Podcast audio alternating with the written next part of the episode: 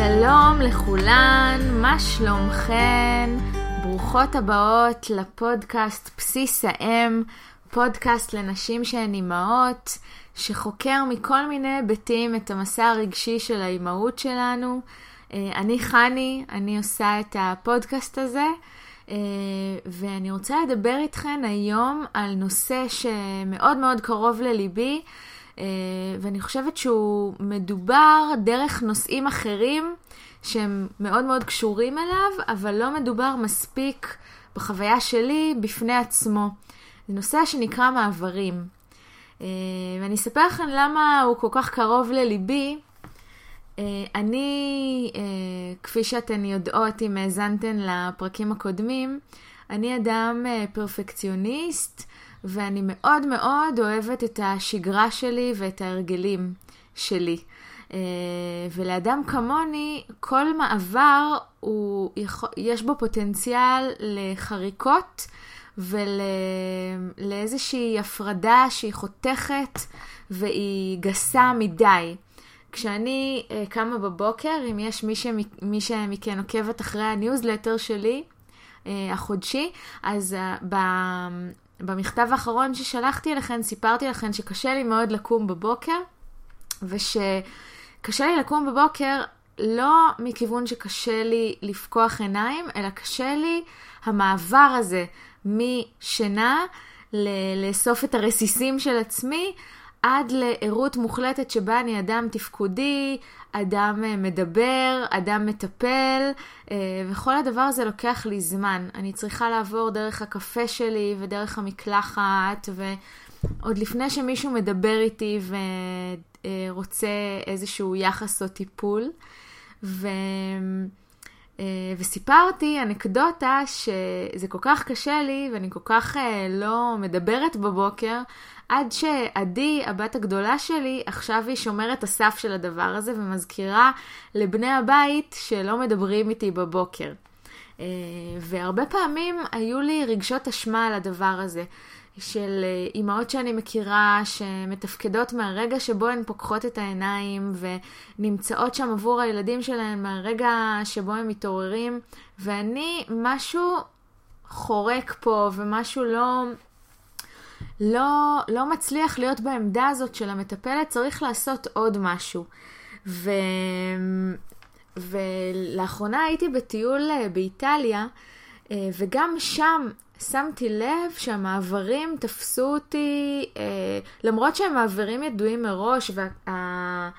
זה, זה לא הפתעה לעלות למטוס, וזו לא הפתעה לרדת מהמטוס, אבל לי זה, זה מורכב וזה קשה, והימים הראשונים והאחרונים האלה של כל חופשה, היום הזה של השדה תעופה, ולחכות בתור, והמטוס, ולרדת, ולחכות, וכל הדבר הזה, המעבר לקראת הטיול עצמו, אה, וגם בסוף, אה, מורכב לי, קשה לי, אני נורא מחפשת את הפינה שלי בתוך המקומות האלה, ובכלל אני אדם שמאוד מחפש את, ה, את הפינה שלו. אה, אז אלה שתי דוגמאות שיש לי ככה טריות לעניין המעברים, אבל אם אתן חושבות על זה, אז אז בעצם המעברים מלווים אותנו כל יום, כל היום. המעבר לקום בבוקר, אה, המעבר מהעבודה ללקחת את הילדים מהמסגרות, המעבר, אה, המעבר הגדול שאחרי הלידה, אה, כל מיני מעברים של שגרה וחול ושישי ו- ו- ואמצע שבוע וחורף, קיץ, המחזוריות שלנו כנשים. כל הדבר הזה הוא אפוף במעברים אחד אחרי השני, ואני מרגישה שיש משהו בתרבות המערבית שלנו, אה, ש... שקורא לנו אה, לצאת מזה, זה לעבור את המעברים בצורה חדה מאוד ומהירה מאוד, כי אנחנו חיות בתרבות שהכל אינסטנט והכל מהר מהר מהר. ו- ואני מרגישה ש- שלי, ואולי אם יש מישהי מכן שרגישה לדבר הזה, אנחנו זקוקות למשהו מעודן יותר, למשהו מעוגל יותר, למשהו אה, משהו ש...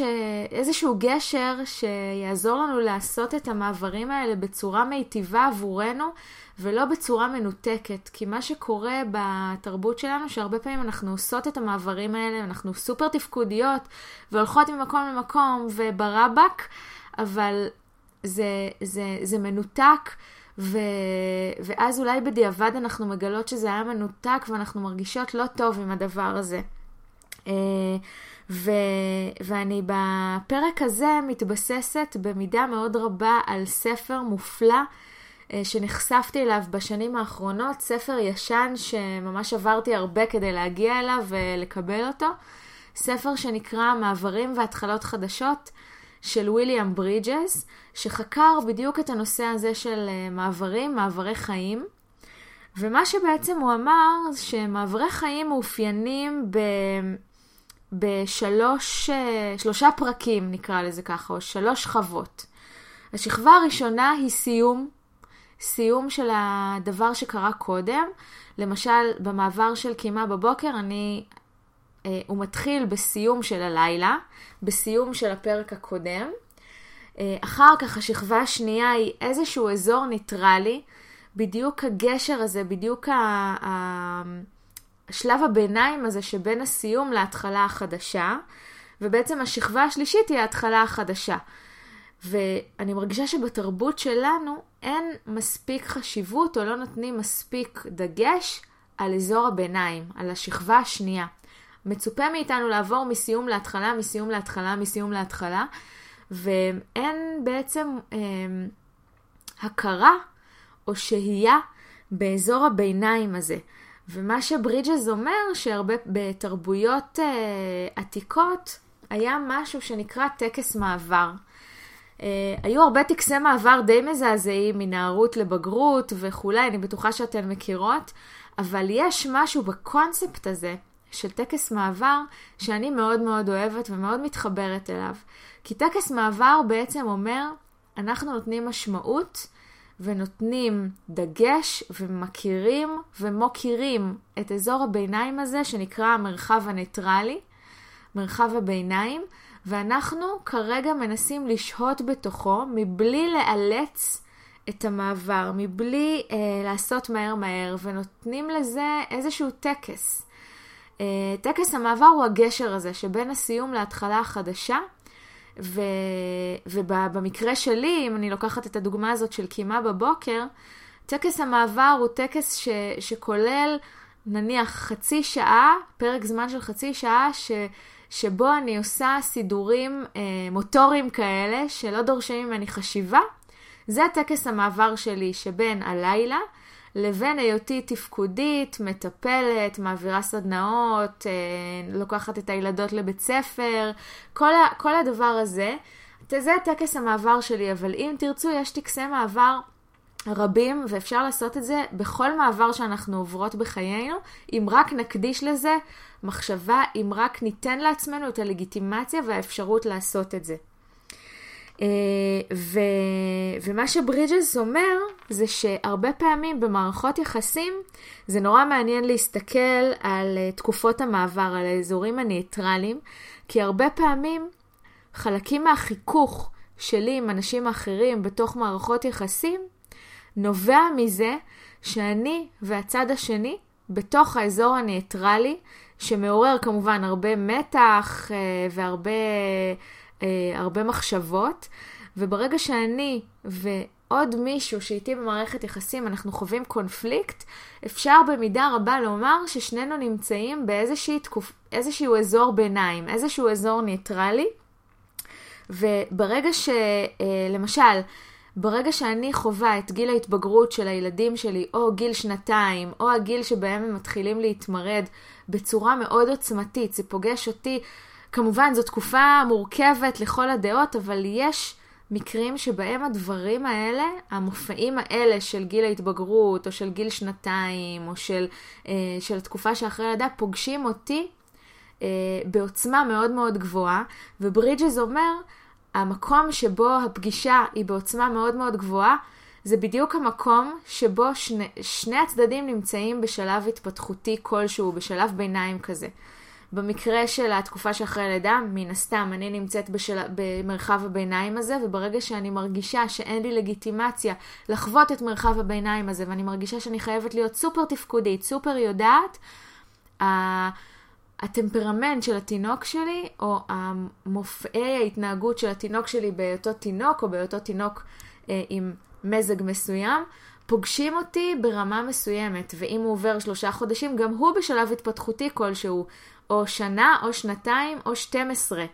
אה, והדבר הזה נפגש, אה, אנחנו פוגשות אותו לאורך חיינו גם עם בני הזוג שלנו, גם עם אה, חברים לעבודה, חברות, הילדים. בהרבה מאוד מופעים כאלה, ומה שהוא אומר, תנו לזה דגש ונסו להבין מתחת לכל המופעים החיצוניים, מהן תקופות המעבר שלכם ושל הצד השני, ונסו לראות מה מסתתר מתחת. דיברנו על זה קצת בפרק על תקשורת מקרבת, בעניין של הצורך העמוק.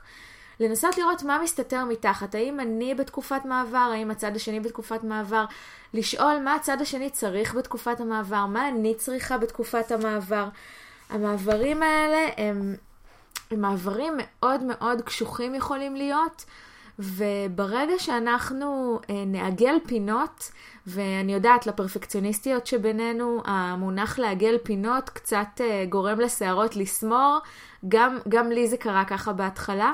אני מתכוונת ללעגל פינות במובן הטוב, במובן של במקום להיות בקצה המשונן הזה של אני חייבת לעשות את המעבר הזה כאן ועכשיו ומהר, אני רגע נותנת לעצמי את המרחב להשתהות, לבחון, להתבונן על הסיטואציה, לראות מה קורה לי אל מול האדם האחר, מה קורה לי בתוך המעבר הזה, מה קורה לי כשאני קמה בבוקר, מה קורה לי בשבתות, מה קורה לי בחגים, מה קורה לי כשאני צריכה לעבור ארוחה משפחתית, מה קורה לי כשאני מעלה ילד לבית ספר, כשאני מכניסה ילד לגן, כשאני בפעם הראשונה מתמודדת עם לחזור לעבודה אחרי התקופה שאחרי הלידה.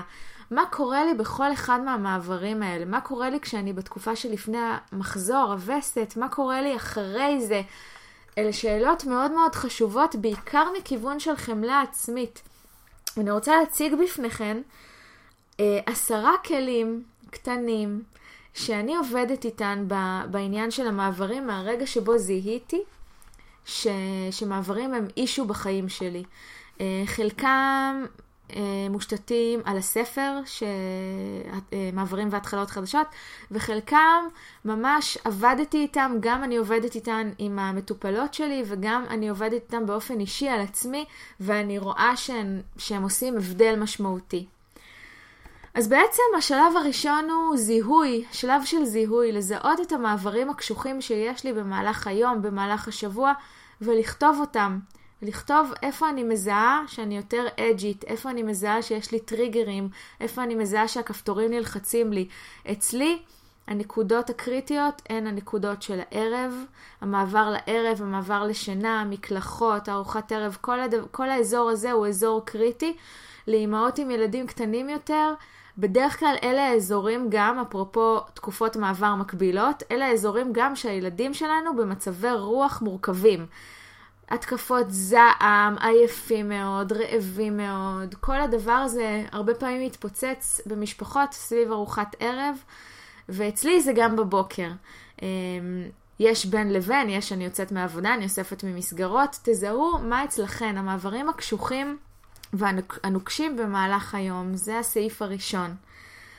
הסעיף השני הוא סעיף של חמלה עצמית, לשאול את עצמכן, כשזיהיתן את המעברים, למה אתן זקוקות בתוך המעבר, מה יהפוך אותו ליותר עגול. למשל, הרבה פעמים אני מוצאת את עצמי אה, בעיצומו של יום עבודה מאוד מאוד עמוס, ונדרשת נפילת עט בשעה מסוימת, כי אני צריכה ללכת לאסוף ילדות מבית ספר, וזה לפעמים נחווה אצלי מאוד מאוד קשוח.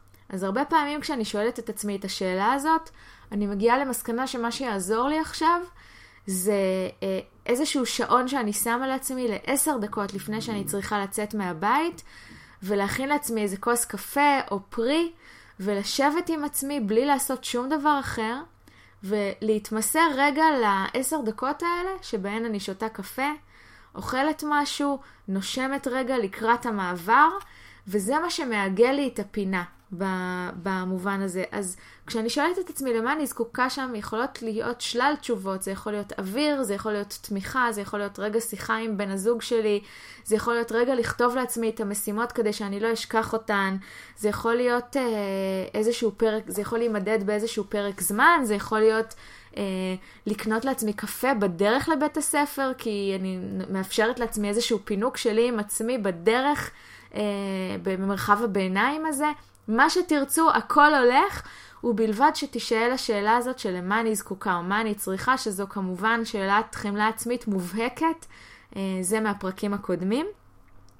אה, והשאלה הזאת, למה אני זקוקה עכשיו, שזה השלב השלישי, וקצת הכנסתי אותו בשלב השני, אבל תסלחו לי, אפרופו חמלה עצמית, לחשוב על הדברים הכי קטנים, לא לשאול את עצמי למה אני זקוקה עכשיו ולחשוב על דברים הרי גורל שהם לא נגישים לי כרגע, לחשוב על הדבר הכי פרקטי, הכי נגיש, הדברים הקטנטנים האלה שלפעמים עושים לנו הבדל, כוס מים, כוס קפה, תפוח, אה, לפרגן לעצמי עוד איזה רגע נשימה, אס.אם.אס לחברה, לשמוע איזה שיר, משהו קטן וש, שיכול לעשות איזשהו שיפט. אה, השלב הרביעי הוא ליצור לעצמי איזושהי רשימה, שזה לא תוך כדי אותו הרגע שבו אני חווה את המעבר, אבל תחשבו איזשהו רגע עם עצמכם, אפילו תעצרו רגע את ההקלטה של הפודקאסט כדי לשאול את עצמכם את השאלה הזאת, וקחו מחברת ותכתבו לעצמכם רשימת משאבים, רשימה כזאת שיכולה להיות נגישה לכם ברגעים האלה. רשימה שתעזור לכם לעגל את הפינות לפעם הבאה. לשאול את עצמכם ממש את השאלה, מה יכול לעגל פינה במעברים הבאים שלי, וזה יכול להיות כל אחת מהדוגמאות שאמרתי, ועוד מעצמכם. מה ממלא אתכן ב- בכמה דקות? מה אתן יכולות להשתמש כדי לעגל את המעבר, לעגל את הפינה? ואז, כשאתן מגיעות ממש לרגע האמת, למעבר uh, עצמו, אתן יכולות לשלוף את הרשימה הזאת, יכולה להיות בנוטס בטלפון כדי שיהיה הכי נגיש, לשלוף את הרשימה הזאת ולהגיד מה אני בוחרת עכשיו מרשימת המשאבים, כי לפעמים הסטרס יוצר מצב שבו המשאבים לא נגישים לי באותו רגע, ואם אני מנסחת אותם ברוגע, אני מבינה שיש לי את המשאבים built in, ואני יכולה להשתמש במשאב מתוך הרשימה שלי. הצעד החמישי הוא לחבק את עצמי. לחבק את עצמי ברמה הפיזית, לשלוח ידיים לכתפיים או לשים יד על הלב ולאפשר לעצמי את החיבוק הזה, את המגע הזה, לקבל את האוקסיטוצין הזה שנוצר כתוצאה מהמגע. אמ, דיברתי על זה גם בפרק של חמלה עצמית, אבל כשאני מערבת את הגוף, כשאני משתפת את הגוף בחוויה שלי ואני מזהה שאני במצב של סטרס, במצב של מעבר, במצב של אה, מרחב הביניים הזה, אני יכולה לשים ידיים על הלב, על הבטן, אה, בתנוחה של חיבוק, וממש להזרים לתוכי אוקסיטוצין. מה שאני אוהבת בזה, ומה שיפה ב, באלמנט הזה של חיבוק עצמי, הוא שלא משנה אם אני מאמינה בזה או לא מאמינה בזה, אם אני חושבת שזה חרטא, או, או שלא עשיתי את זה בעבר, ההורמונים מופרשים והדבר הזה עובד. אז חיבוק עצמי זה משהו שיכול ליצור שיפט מהיר, הוא יכול להצטרף בהחלט בהחלט לרשימת המשאבים. Uh, הכלי השישי שאני רוצה להציע הוא כלי שקשור לקצב שאני שוהה במרחב הביניים. יש מעברים שאני נדרשת לעשות אותם בפרק זמן מסוים, כמו לקחת ילדים, המעברים האלה של היום-יום. אבל יש מעברים יותר קריטיים, יותר רציניים, שמתפרסים על תקופות הרבה פעמים אנחנו מאלצות את המעברים האלה לקרות, יאללה, שיקרה כבר, אני רוצה להיות שם, אני רוצה להשיג את זה, ואנחנו לא נאמנות בדבר הזה לקצב הפנימי שלנו. אז השלב השישי הזה אומר לקחת את הזמן ולהיות נאמנה לקצב הפנימי שלי, לדעת שהקצב הפנימי שלי הוא מדויק לי והוא נכון לי, ובמידת האפשר לשהות באזור הביניים הזה ולראות מה אני צריכה ו- ולהשתהות שם, לקחת את הרגע הזה עד שאני עוברת לשלב השלישי שהוא ההתחלה החדשה. אי אפשר לזרז את התהליך הפנימי אי אפשר לזרז מעברים פנימיים הרבה פעמים. ברגע שאני מזרזת אותם, אני אחזור אליהם אחורה וארגיש שפספסתי משהו. אמ, השלב השביעי הוא ההתייחסות למרחב הביניים כמרחב זמני. הרבה פעמים אנחנו נמצאות במרחב הביניים ואנחנו חושבות שהוא יימשך לנצח. אז קצת כמו בתקופה שאחרי הלידה, וקצת כמו ברגע של משבר, אה, אפרופו חמלה עצמית, אנחנו מזכירות לעצמנו שמרחב הביניים הזה הוא זמני, ואנחנו נערכות בהתאם. כמו אה, ברידג'ס נותן בספר שלו דוגמה מאוד מאוד יפה של ברגע שאני אה, בונה בית ואני אה, נערכת למש, למשכני הקבוע, אני בעצם נדרשת לגור בתקופה הזאת באיזשהו מגורי ביניים. אם זה דירה שכורה, או אם זו רפסודה שאני בונה, או אם זה בית עץ, לא משנה, זה מרחב ביניים זמני שבו אני גרה, ואני שואלת את עצמי כשאני בונה את מרחב הביניים הזה, מה ייטיב איתי שם? אני יוצרת מערך של אה, מערך של אה, עזרות זמניות כאלה שיכולות לעזור לי, מבנים זמניים ומערכים זמניים שיכולים לשמש אותי במרחב הביניים. אני בונה בית מעץ ולא בית אבן. אני מזכירה לעצמי שזה זמני. זה סופר חשוב כי, כי ברגע שאני אה, לקראת מעבר חשוב, לקראת התחלה חדשה, לקראת עבודה חדשה, הכמה ימים האלה לפני ההתחלה או כמה ימים של החפיפה, במקרה שלי, אני זוכרת עבודות חדשות כשהתחלתי, הימים הראשונים, הש... השבועות הראשונים לפעמים, הם שבועות שמר... של מרחב ביניים, שבהם אני תוקעת יתדות ו... ושואלת את עצמי, איפה אני רוצה שהיתדות האלה יעזרו לי. יתד אחד הוא ליצור לעצמי מעגל תמיכה. יתד שנייה אה, היא רגע לספוג את הימים הראשונים האלה, לספוג את נהלי העבודה ולהבין מה רוצים ממני. כל מיני עתדות שיכולות לעזור לי בתהליך. השלב השמיני, שהוא כמובן קשור לשלבים הקודמים, לא לפעול רק כדי לפעול. התרבות שלנו מאוד מאוד עסוקה ב-just do it, אה, בתעשו, תעשו, אם לא ת, ת, תצאו, לא תצליחו, כל מיני משפטים כאלה שקוראים לנו לנוע לפעולה. תעשו, תעשו, תעשו. אז ברידג'ס אומר שתהליך המעבר מבקש שנגלה את הלימוד הדרוש לנו בתוכו לשלב הבא. תהליך המעבר הוא תהליך שיש בו המון המון אינפורמציה פנימית, המון אינפורמציה פנימית על החוסן שלנו, על האופי שלנו, על נקודות החוזקה שלנו, ומה שברידג'ס אומר זה שזה סופר קריטי לתת למעבר את הגושפנקה שלו ואת הזמן שלו, ולא לפעול כדי לסמן וי שפעלתי. לא לעשות משהו רק מתוך זה שאני רוצה כבר להיות בנקודה הבאה.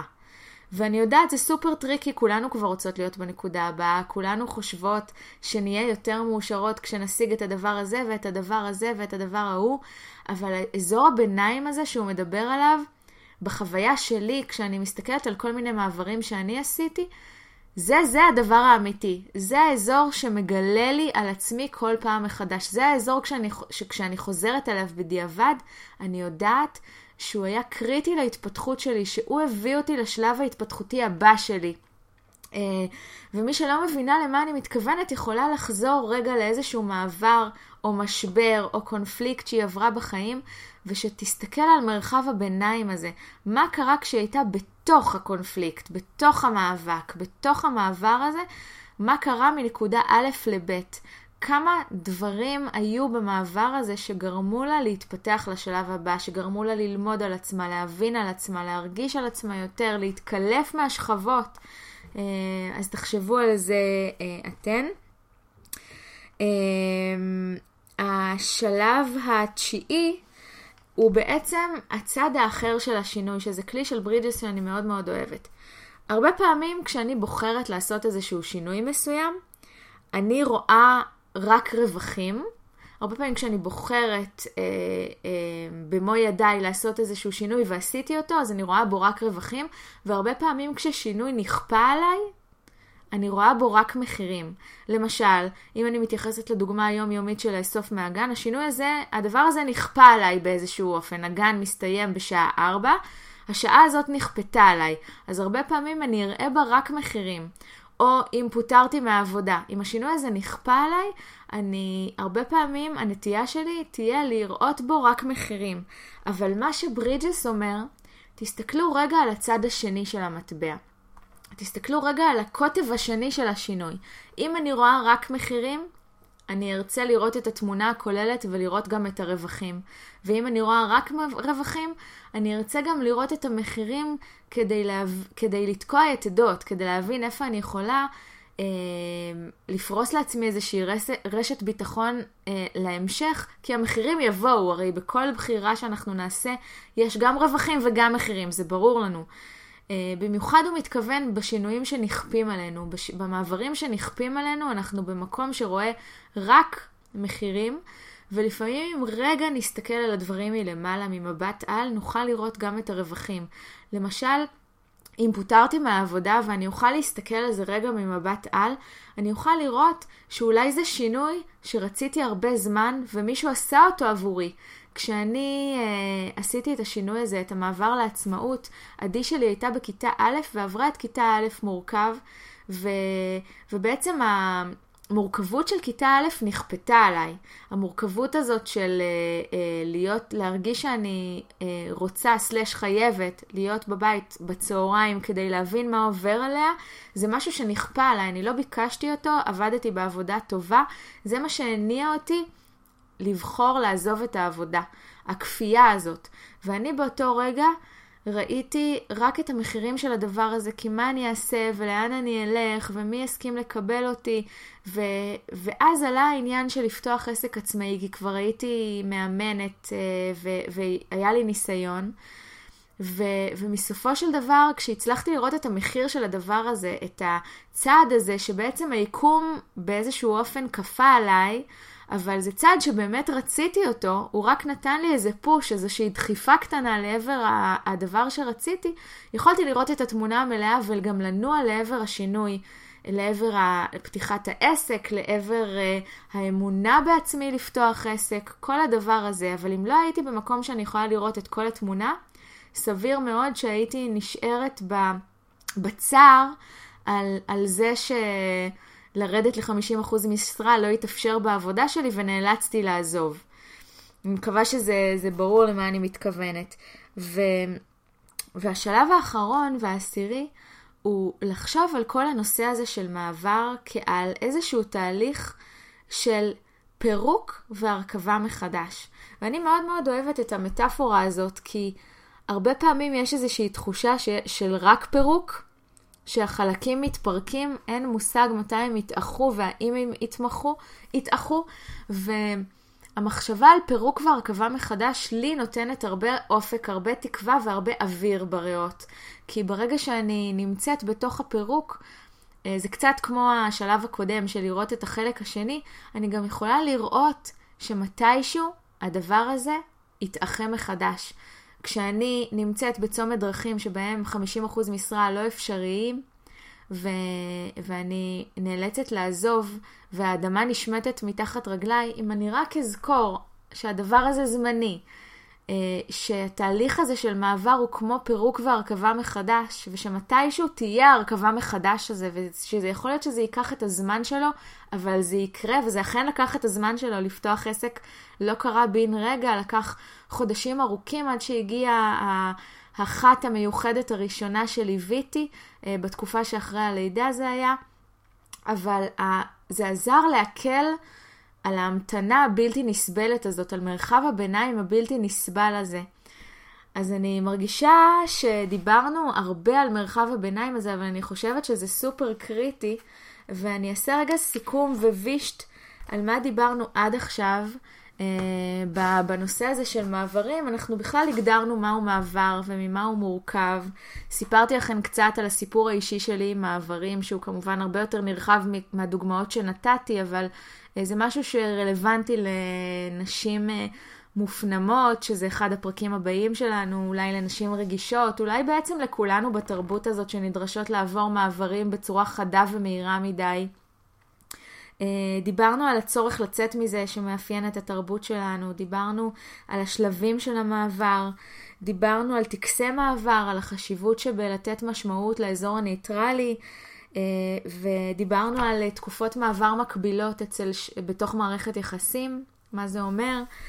ודיברנו על ארגז הכלים, על לזהות את המעבר, לשאול את עצמי למה אני זקוקה שם, על רשימת משאבים, על חיבוק עצמי, על זה שאי אפשר לזרז את התהליך הפנימי, על להכין מערכים ומבנים זמניים לתוך מרחב הביניים הזה, על לא לפעול רק כדי לפעול, את זה שאלוהים נמצא בפרטים הקטנים, להכין לעצמי פרטים קטנים שאני יכולה, אה, פעולות קטנות שאני יכולה לעשות למען עצמי בתוך המעברים, אה, ולחשוב על מעבר כעל תהליך פירוק והרכבה מחדש.